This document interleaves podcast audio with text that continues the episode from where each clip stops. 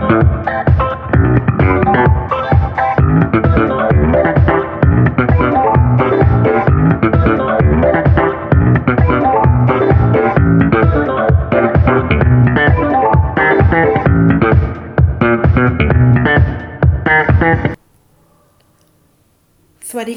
ยินดีต้อนรับสู่ Back for the Future เรียนรู้อดีตเพื่อเข้าใจอนาคตกับดิฉันนัชชาพัฒน์อมรกุล โดยการสนับสนุนของ Thailand Political Database ค่ะ วันนี้ episode ที่ 9 แล้วนะคะ เราจะมาคุยกันในหัวข้อที่ว่า ไวรัสที่ทำลายโลกาภิวัตน์ค่ะ โคโรนาไวรัสและ globalization คือมีคนพูดถึงโควิดนะคะโคโรนาไวรัสเนี่ย ในหลาย ๆ แง่มุมมากมาย ไม่ว่าจะเป็นประเด็นเรื่องของความไร้ประสิทธิภาพทางการเมืองนะคะ และการบริหารของรัฐบาล หรือแม้แต่ในเรื่องของการบริหารจัดการ การกระจายอำนาจ การสาธารณสุข แล้วก็อีกหลาย ๆ เรื่องค่ะแต่ในวันนี้นะคะดิฉันนัชชาพัฒน์อมรกุลอยากจะมาชวนคุยนะคะในเรื่องของโควิดกับโลกาภิวัตน์ค่ะ คำว่าโลกาภิวัตน์นะคะ จริงๆแล้วมันก็เป็นคำที่ไม่อาจจะพูดได้นะคะ ว่ามันเป็นคำเก่าหรือคำใหม่นะคะ ในทางสังคมศาสตร์แล้วเนี่ยคำว่าโลกาภิวัตน์เนี่ยก็มีอายุที่ค่อนข้างที่จะใหม่นะคะ ก็คือ ใช้กันมาเมื่อประมาณ 20 ถึง 30 ปีมานี้เองนะคะคำว่า globalization หรือว่าโลกาภิวัตน์นะคะ ในระยะแรกๆเนี่ยประเทศไทยเราใช้เป็นคำว่า คือ globalization เนี่ยแปลว่าโลกานุวัตนะคะ แล้วก็ตอนหลังก็ได้มีการตกลงกันนะคะ แล้วก็เปลี่ยนเป็นใช้คำว่าโลกาภิวัตค่ะ แต่เนื่องจากมันมีอายุประมาณ 20-30 ปีที่ผ่านมาเนี่ยเองนะคะ มันก็ดูเหมือนว่าจะเป็นของใหม่ แต่ว่าโดยแท้จริงแล้วนะคะ ถ้าเราถามว่าคอนเซปต์ของ globalization มันคืออะไรเนี่ย โดย concept ของมันไม่ได้ใหม่เลยนะคะ มันเคยเกิดขึ้นมาแล้วอย่างน้อย2รอบค่ะ โดยในรอบแรกนะคะเกิดขึ้นในสมัยปลายศตวรรษที่ 15 อะไรคือปลายศตวรรษที่ 15 คะปลายศตวรรษที่ 15 ก็คือในยุคที่ยุโรปเนี่ยเขาเริ่มที่จะสำรวจโลกนะคะ โดยคนดังนะคะ คนดังคริสโตเฟอร์โคลัมบัสเนี่ยได้เดินทางออกไปสำรวจโลกใหม่นะคะ ก็คือเขาออกไป เอเชียนะคะโดยผ่านทางตะวันตกนะคะก็เป็นการย้ำเตือนนะคะว่าถ้าเกิด mission ของโคลัมบัสสำเร็จเนี่ยมันก็จะหมายความว่าโลกนี้กลมค่ะ ส่วนโลกาภิวัตน์รอบที่2นะคะก็เกิดในช่วงต้นศตวรรษที่ 20 ใช่แล้วค่ะประมาณ 100 ปีนะคะ 100 ปีที่ผ่านมานี่เองนะคะ แล้วก็ที่น่า ตื่นเต้นตกใจนะคะก็คือว่าร้อยปี แล้วก็มีไวรัสเหมือนกันเลยนะคะ แต่ว่าเอาละค่ะโรคการพิบัติรอบที่ 2 ที่เกิดขึ้นไปนะคะ ในช่วงศตวรรษที่ 20 ก็คือประมาณปี 1910 อะไรพวกนี้นะคะ แต่ว่า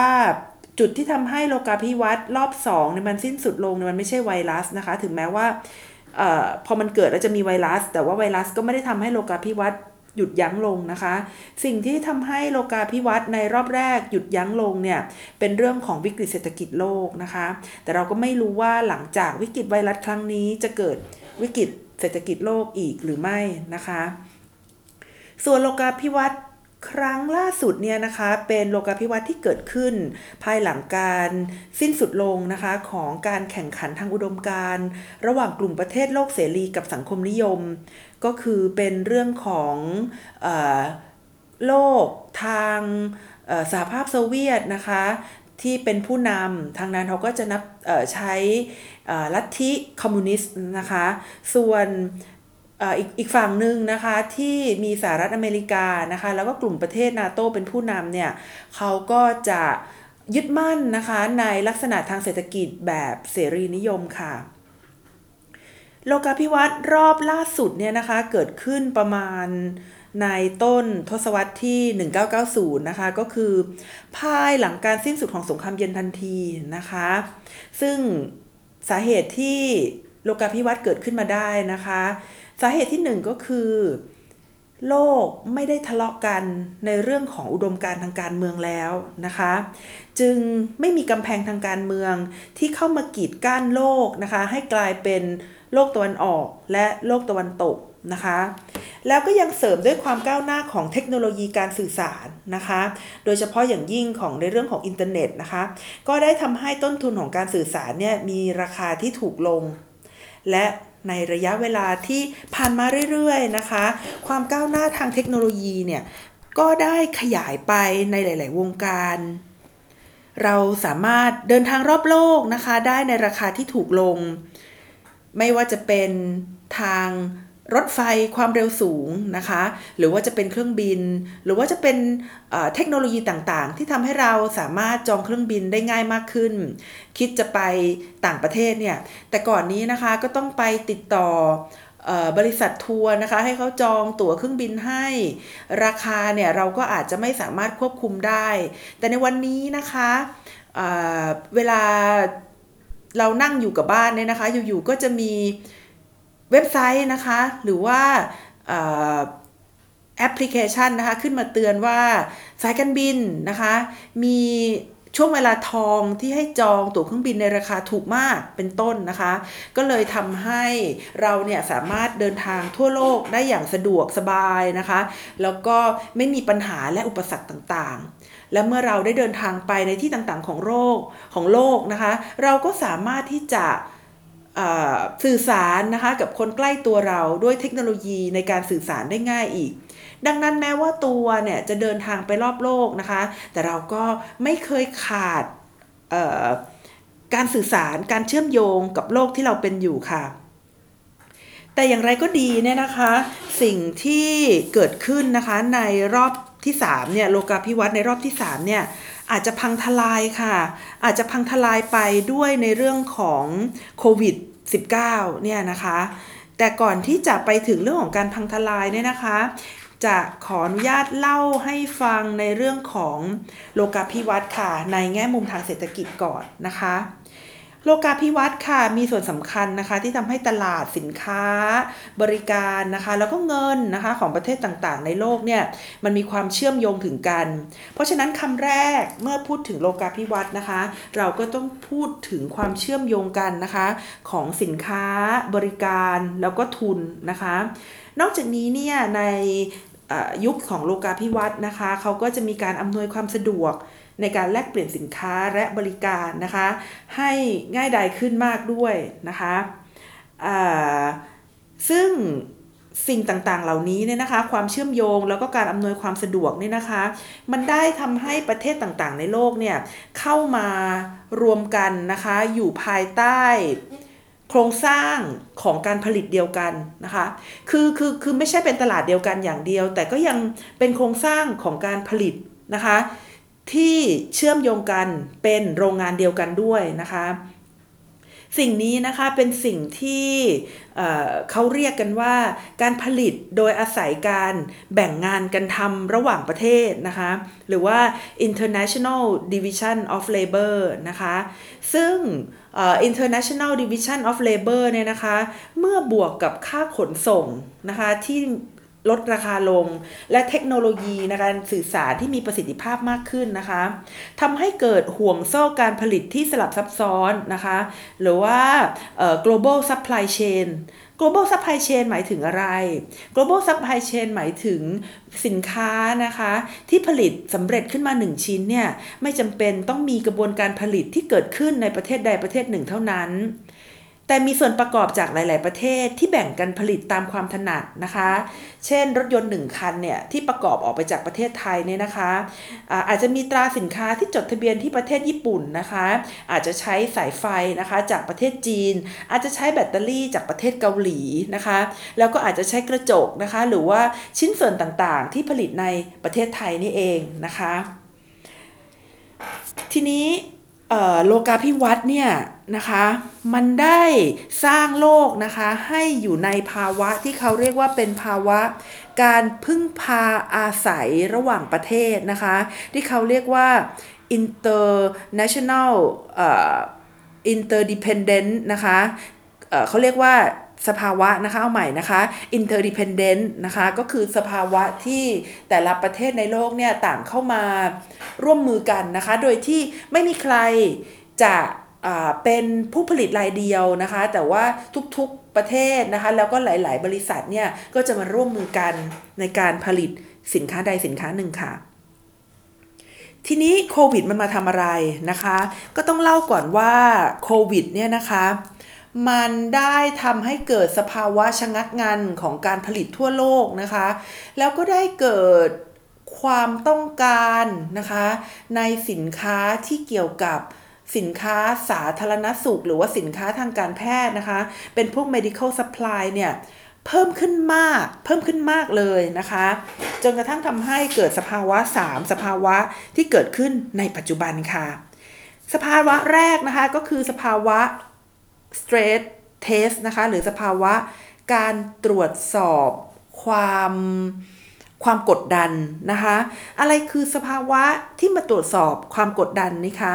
สภาวะที่มาตรวจสอบความกดดันนี้ก็คือ สภาวะที่สินค้าต่างๆ ทั่วโลกจะไม่ได้มีการเคลื่อนย้ายนะคะ กันได้อย่างสะดวกรวดเร็วแบบที่เคยเกิดขึ้นอีกแล้ว เพราะไวรัสโควิดนะคะทำให้หลาย ๆ ประเทศจะต้องปิดประเทศนะคะ แล้วก็หลาย ๆ ผู้ผลิตเนี่ย ไม่สามารถผลิตสินค้าของตนได้นะคะ ซึ่งมันเกิดมาจากสภาวะ supply นะคะ supply shock นะคะหรือว่า supply ที่ลดตัวอย่างรวดเร็วนะคะ ซึ่งสภาวะ supply shock เนี่ยมันก็มีสาเหตุมาจากหลายประการค่ะ เช่น ประการแรกเนี่ยคนไปทำงานลดลงนะคะทำไมคนถึงไปทำงานลดลง เพราะว่าบริษัทบางที่นะคะเขาก็ไม่เปิดนะคะ บริษัทบางที่นะคะอยู่ในสภาวะที่ประเทศเนี่ยกำลังปิดประเทศหรือว่าล็อกดาวน์ตัวเองนะคะประการที่2นะคะเกิดจากดีมานที่ลดน้อยลงนะคะ เพราะว่าคนเนี่ยจะถูกขังนะคะ ก็คือมีการปิด ประเทศนะคะ มีการลดค่าใช้จ่ายต่างๆ ซึ่งมันทำให้ economy of scale เนี่ยลดลงนะคะ ก็เลยทำให้การผลิตสินค้าและบริการเนี่ย มันไม่น่าดึงดูดสำหรับการผลิตเท่าที่ควรนะคะแต่เพราะฉะนั้นสเตรท เทสนะคะ ตัวแรกก็คือ supply chain ถูกทำลายนะคะ ประการที่ 2 ก็คือ สภาวะการขาดแคลนนะคะ สภาวะการขาดแคลนในที่นี้ก็คงจะเป็นในเรื่องของ medical supply ค่ะทุกวันนี้นะคะใครสามารถหาซื้อหน้ากากอนามัยนะคะ เจลล้างมือนะคะ ชุด ตรวจโควิดนะคะ หรือว่าเเครื่องมือทางการแพทย์อื่นๆนะคะ ในบางประเทศที่เราเห็นก็คือว่าคุณหมอนะคะในประเทศอิตาลีเนี่ยเสียชีวิต เพราะว่าไม่สามารถเข้าถึง medical supply ได้นะคะ ตรงนี้ก็เป็นจุดทดสอบ globalization ที่สำคัญนะคะ เพราะว่าจุด globalization ที่เป็นอยู่ในทุกวันนี้เนี่ยมันถูกยับยั้งด้วยโควิดค่ะ และประการสุดท้ายของ stress test นะคะ ก็คือในเรื่องของภาวะที่มีการปิดกั้นการเดินทางค่ะ สภาวะที่ปิดกั้นการเดินทางนี้นะคะ มันได้ทำให้เกิดความตึงเครียดในเรื่องของการผลิต การท่องเที่ยว การประชุม แล้วก็การเอ่อ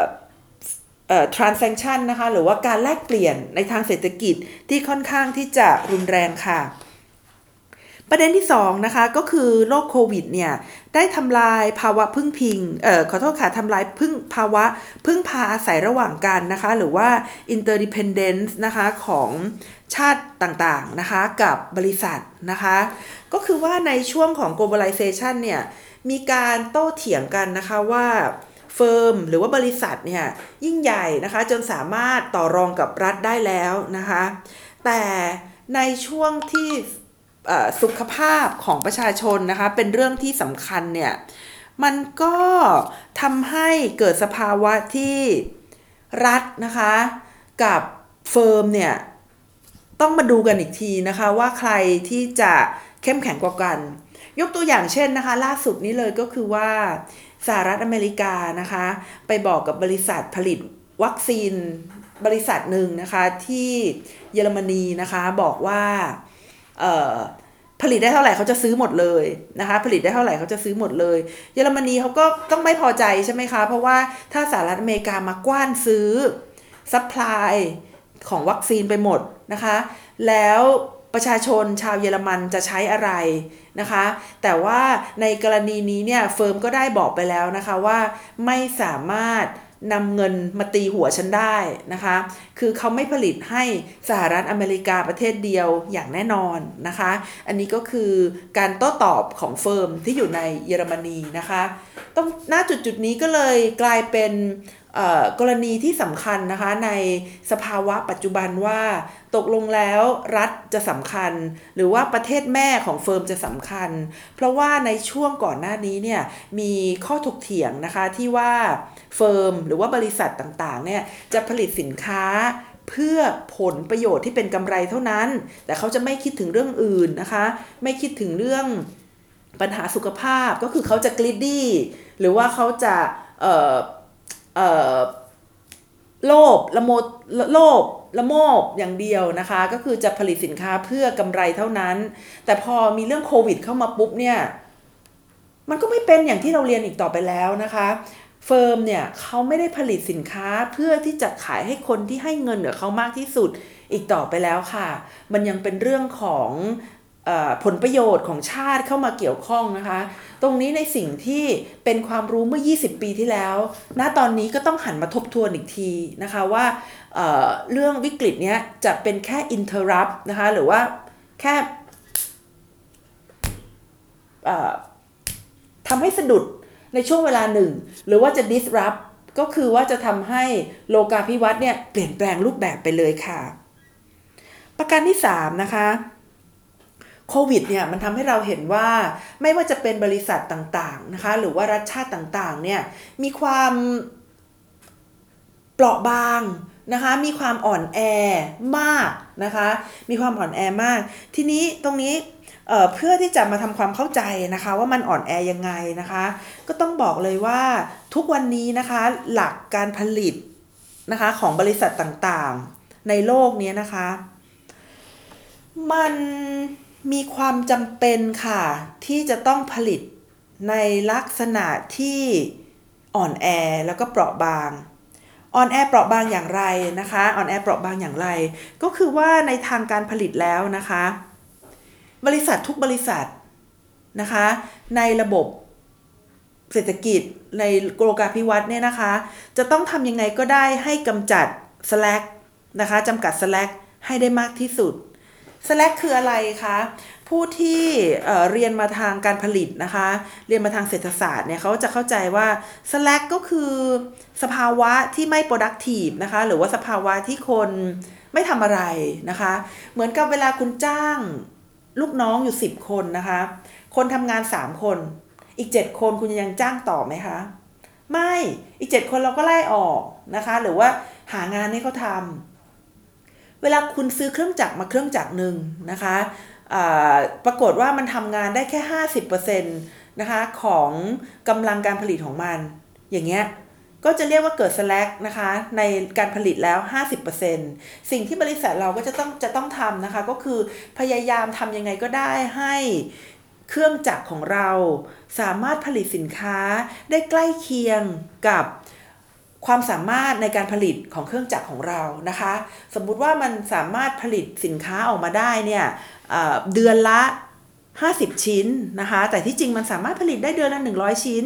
เราก็ต้องไปหาตลาดเพิ่มเติม เพื่อที่จะทำให้เครื่องจักรของเราสามารถผลิตสินค้ามาให้ใกล้เคียงกับความสามารถในการผลิตของเขาให้ได้มากที่สุดนะคะ ก็คือไปหาตลาดเพิ่ม อาจจะต้องผลิตเดือนละ 98 ชิ้น 99 ชิ้นนะคะ หรือว่าเดือนละ 100 ชิ้นเลย เพื่อที่จะให้บริษัทของเราเนี่ยได้กำไรสูงที่สุดนะคะ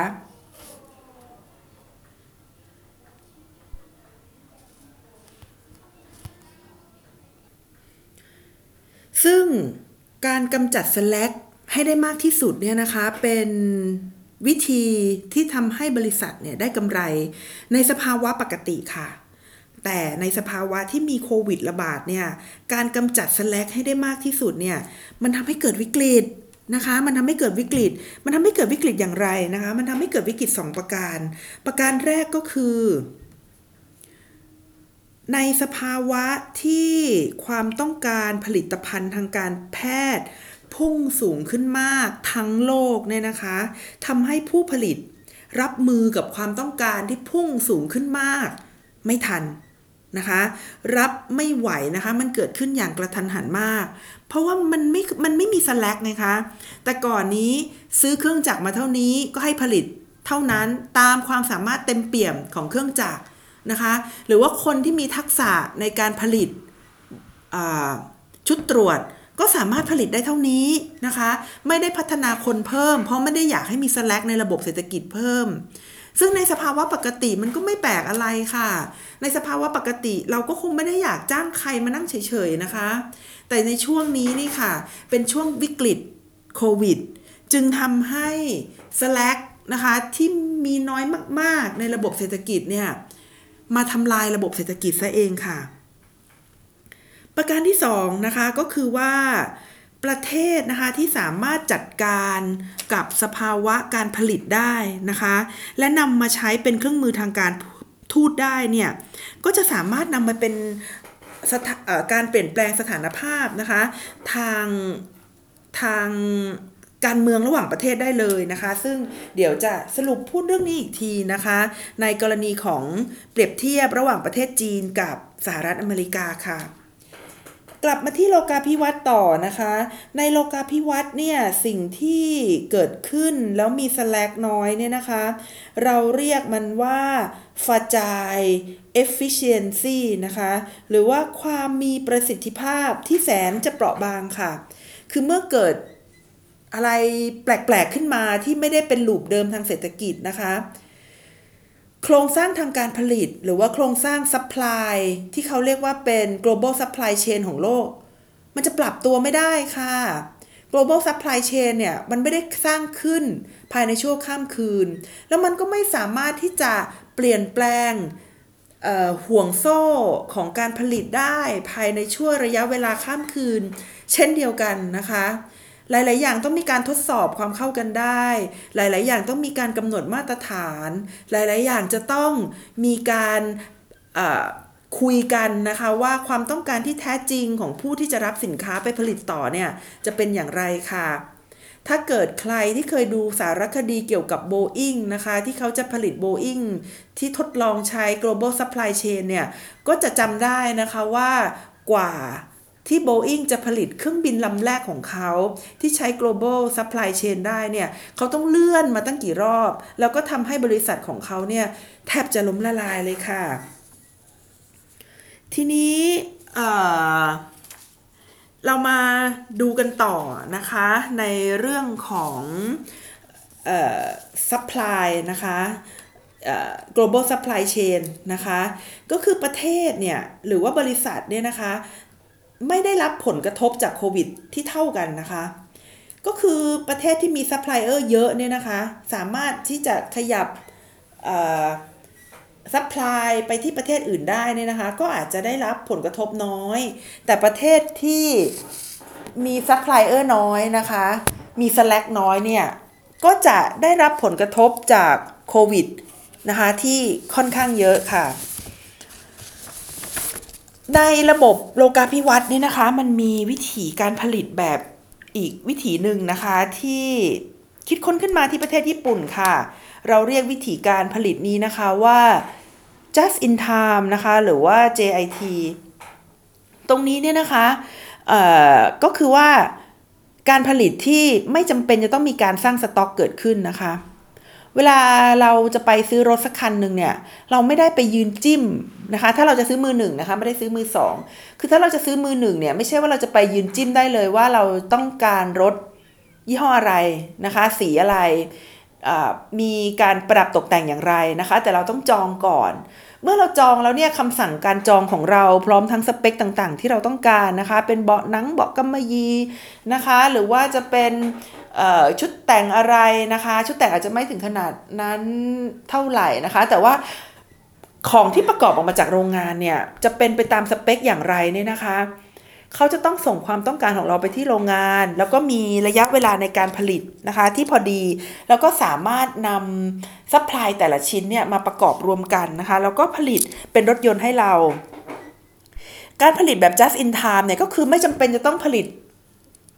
วัตถุดิบนะคะ หรือว่าอะไหล่เนี่ยมากองรอให้เป็นชิ้นๆนะคะ เพราะฉะนั้นการผลิตเนี่ยก็จะทำให้ลด cost นะคะ สามารถผลิตได้รวดเร็วนะคะ สามารถเปลี่ยนแปลงรูปแบบการผลิตได้รวดเร็ว และที่สำคัญที่สุดนะคะ ไม่ต้องซื้อ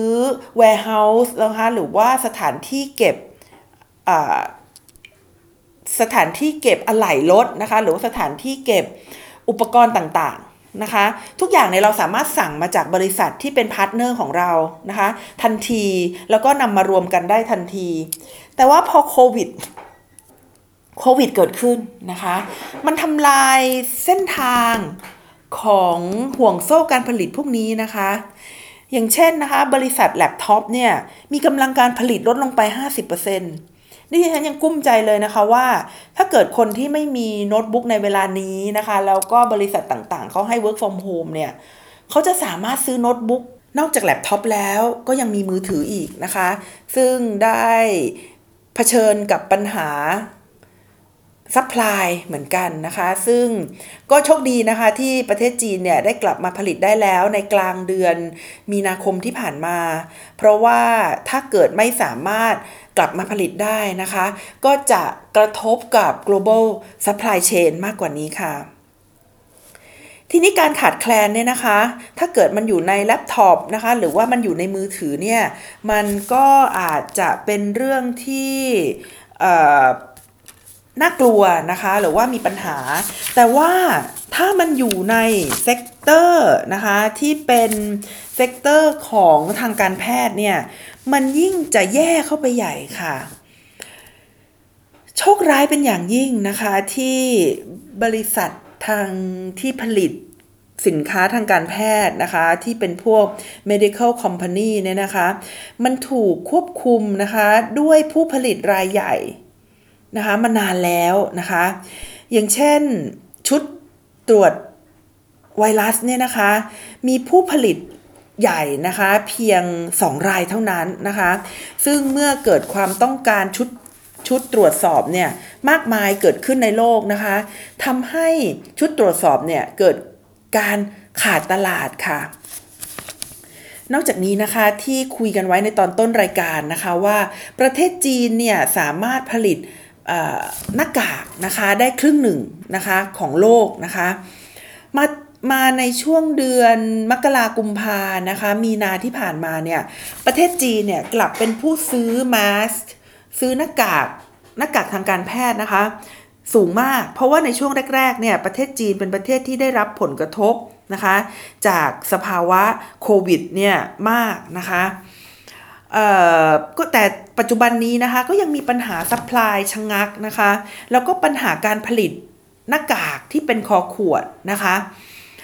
เลยทำให้นะคะ เรายังอยู่ในสภาวะที่ยังขาดแคลนหน้ากากอยู่นะคะ เป็นระยะเวลานานนะคะ นอกจากนี้โควิดนะคะก็ยังได้ทดสอบความเป็น single market นะคะของประเทศในยุโรปด้วย ประเทศใหญ่ ๆ ในยุโรปนะคะ ไม่ว่าจะเป็นฝรั่งเศส สเปน และเยอรมนีนะคะ ประสบปัญหาผู้ติดเชื้อนะคะทำให้ประเทศต่างๆ เหล่านี้เนี่ย ไม่ให้ส่งออกหน้ากากนะคะ อ้าว แต่ไหนว่าเป็น single market นะคะ เพราะฉะนั้นโควิดเนี่ยก็เลยจะเป็นตัวตรวจสอบนะคะ ตัวตรวจสอบว่าหลังจากนี้แล้วเนี่ยอาจจะมีการเข้ามาคุยกันใหม่นะคะ ในสหภาพยุโรปเนี่ย ว่าสินค้าที่จะอยู่ใน single market เนี่ย จะยังจะเป็นสินค้าทุกชนิดนะคะ หรือว่าจะสามารถมีข้อยกเว้นนะคะ ให้กับสินค้าบางประการนะคะ ในบางสถานการณ์ค่ะสำหรับยุโรปนะคะ ก็ได้บอกไปแล้วว่าโควิดเนี่ย ได้มาทดสอบ single market แต่อีกประเทศหนึ่งที่จำเป็นจะต้องคุยนะคะ แล้วก็บอกไว้แล้วว่าจะต้องคุยแล้วก็มาเปรียบเทียบกับประเทศจีนนะคะ ก็คือประเทศสหรัฐอเมริกานั่นเองค่ะ คือประเทศสหรัฐอเมริกานะคะมีสต็อกหน้ากากนะคะ แต่เนื่องจากสหรัฐอเมริกาเนี่ยตอบโต้กับปัญหาช้าเกินไปนะคะ ตอนแรกประธานาธิบดีเนี่ย ยังกล่าวดูถูกไวรัสนี้อีกนะคะว่าแพนิคกันเกินไปนะคะ แล้วสต็อกหน้ากากของสหรัฐอเมริกาเนี่ยไม่ได้อัปเดตมา 11 ปีแล้วนะคะ ดังนั้นตอนนี้ก็เลยไม่ทราบว่าสหรัฐอเมริกายังมีสต็อกหน้ากากเพียงพอสำหรับการใช้งานหรือเปล่าค่ะในวันนี้นะคะ ประเทศจีนเนี่ยก็ฟื้นจำนวนผู้ป่วยแล้วนะคะ เมื่อหลายวันที่ผ่านมาเนี่ยในอู่ฮั่นนะคะ ไม่มีเคสใหม่เพิ่มเติมนะคะ ติดต่อกันแล้วเป็นระยะเวลาหลายวันนะคะ แต่การฟื้นของประเทศจีนเนี่ยมันไม่ได้ฟื้นแบบแบบอยู่ๆก็ดีอยู่จะดีขึ้นมาเลยนะคะ เพราะว่าในการฟื้นของประเทศจีนเนี่ยฟื้นท่ามกลางเพื่อนๆที่ยังไม่พร้อมที่จะซื้อของจากประเทศจีนค่ะ คือฟื้นตัวเองฟื้นขึ้นมาเนี่ย แต่ประเทศอื่นๆ ที่เขาเคยไปเป็นเคยเป็นคู่ค้าด้วยยังไม่อยากจะได้ของอะไรจากประเทศจีนไงคะ ประเทศอื่นๆที่เขารออยู่เนี่ยเขาต้องการได้ medical supply ซึ่งประเทศจีนก็ก็ไม่สามารถที่จะเปลี่ยนแปลงสายการผลิตให้มาผลิต สินค้าทางการแพทย์ได้อย่างรวดเร็วนะคะ เท่ากับความต้องการทางการซื้อที่เพิ่มสูงขึ้นมากในโลก สภาวะมันจึงเป็นว่า ต้องการขายของในสิ่งที่เพื่อนไม่ได้อยากได้ แล้วสิ่งที่เพื่อนอยากได้เนี่ยก็ไม่รู้ว่าประเทศจีนจะผลิตได้ทันหรือเปล่านะคะ แต่แต่มันก็มีจุดจุดที่น่าสนใจอยู่จุดหนึ่งนะคะ ซึ่งอาจจะเป็นไฮไลท์ของพอดแคสต์ในวันนี้เลยก็คือว่า การที่ประเทศจีนเนี่ยนะคะ สามารถเอาชนะไวรัสมาได้นะคะ มีโอกาสเป็นอย่างยิ่งที่ประเทศจีนเนี่ยจะสถาปนาตัวเองนะคะ เป็นคนเจ๋ง คนเก่งนะคะ ที่จะสามารถรับมือกับปัญหาไวรัสได้ เพราะว่าในช่วงที่ประเทศต่างๆ ในยุโรปขอความช่วยเหลือจากกันและกันนะคะ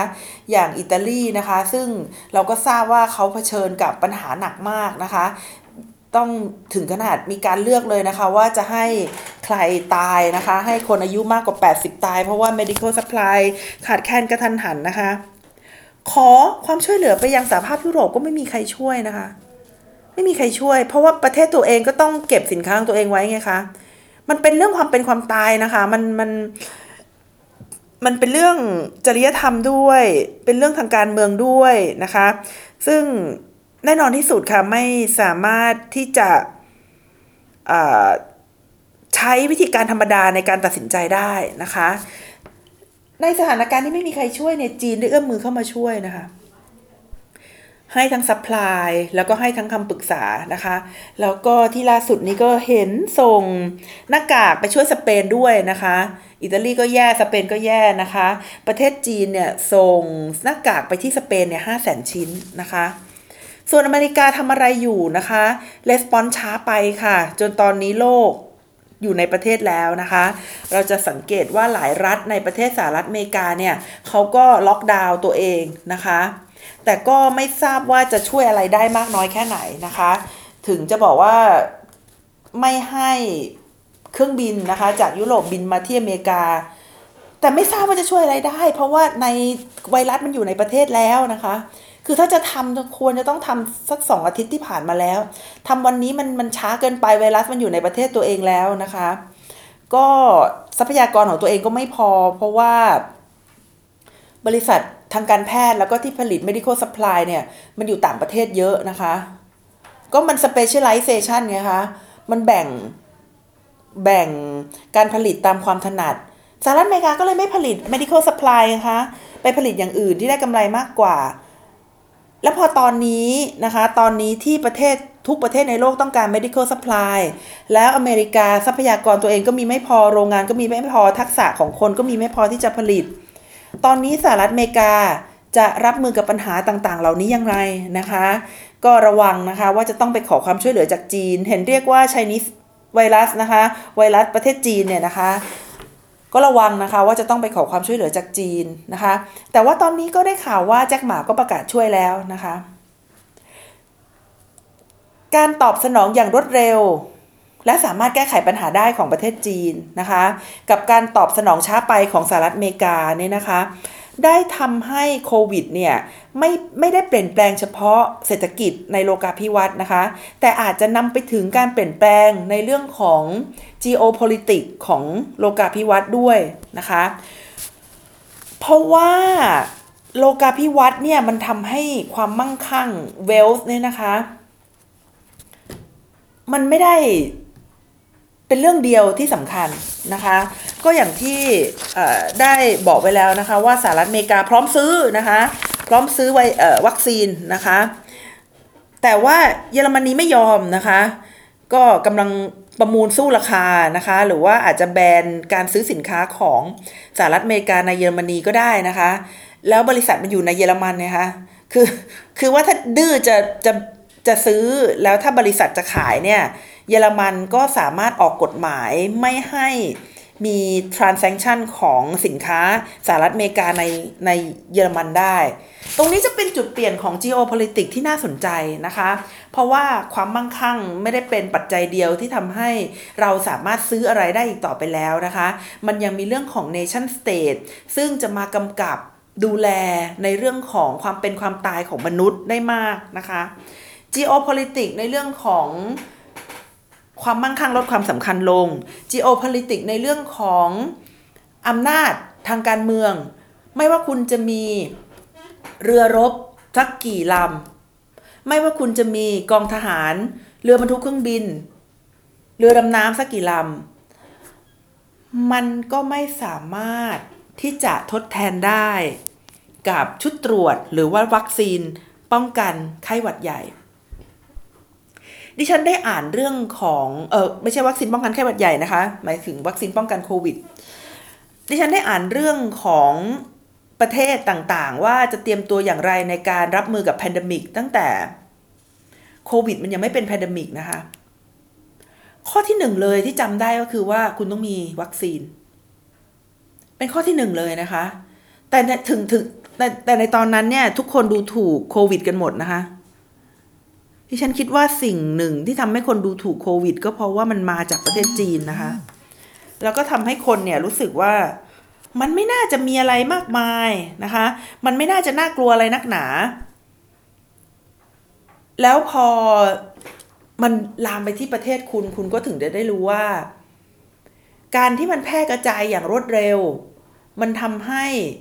ศักยภาพในการรับมือทางการแพทย์ มันรับมือไม่อยู่นะคะ แล้วก็เลยทำให้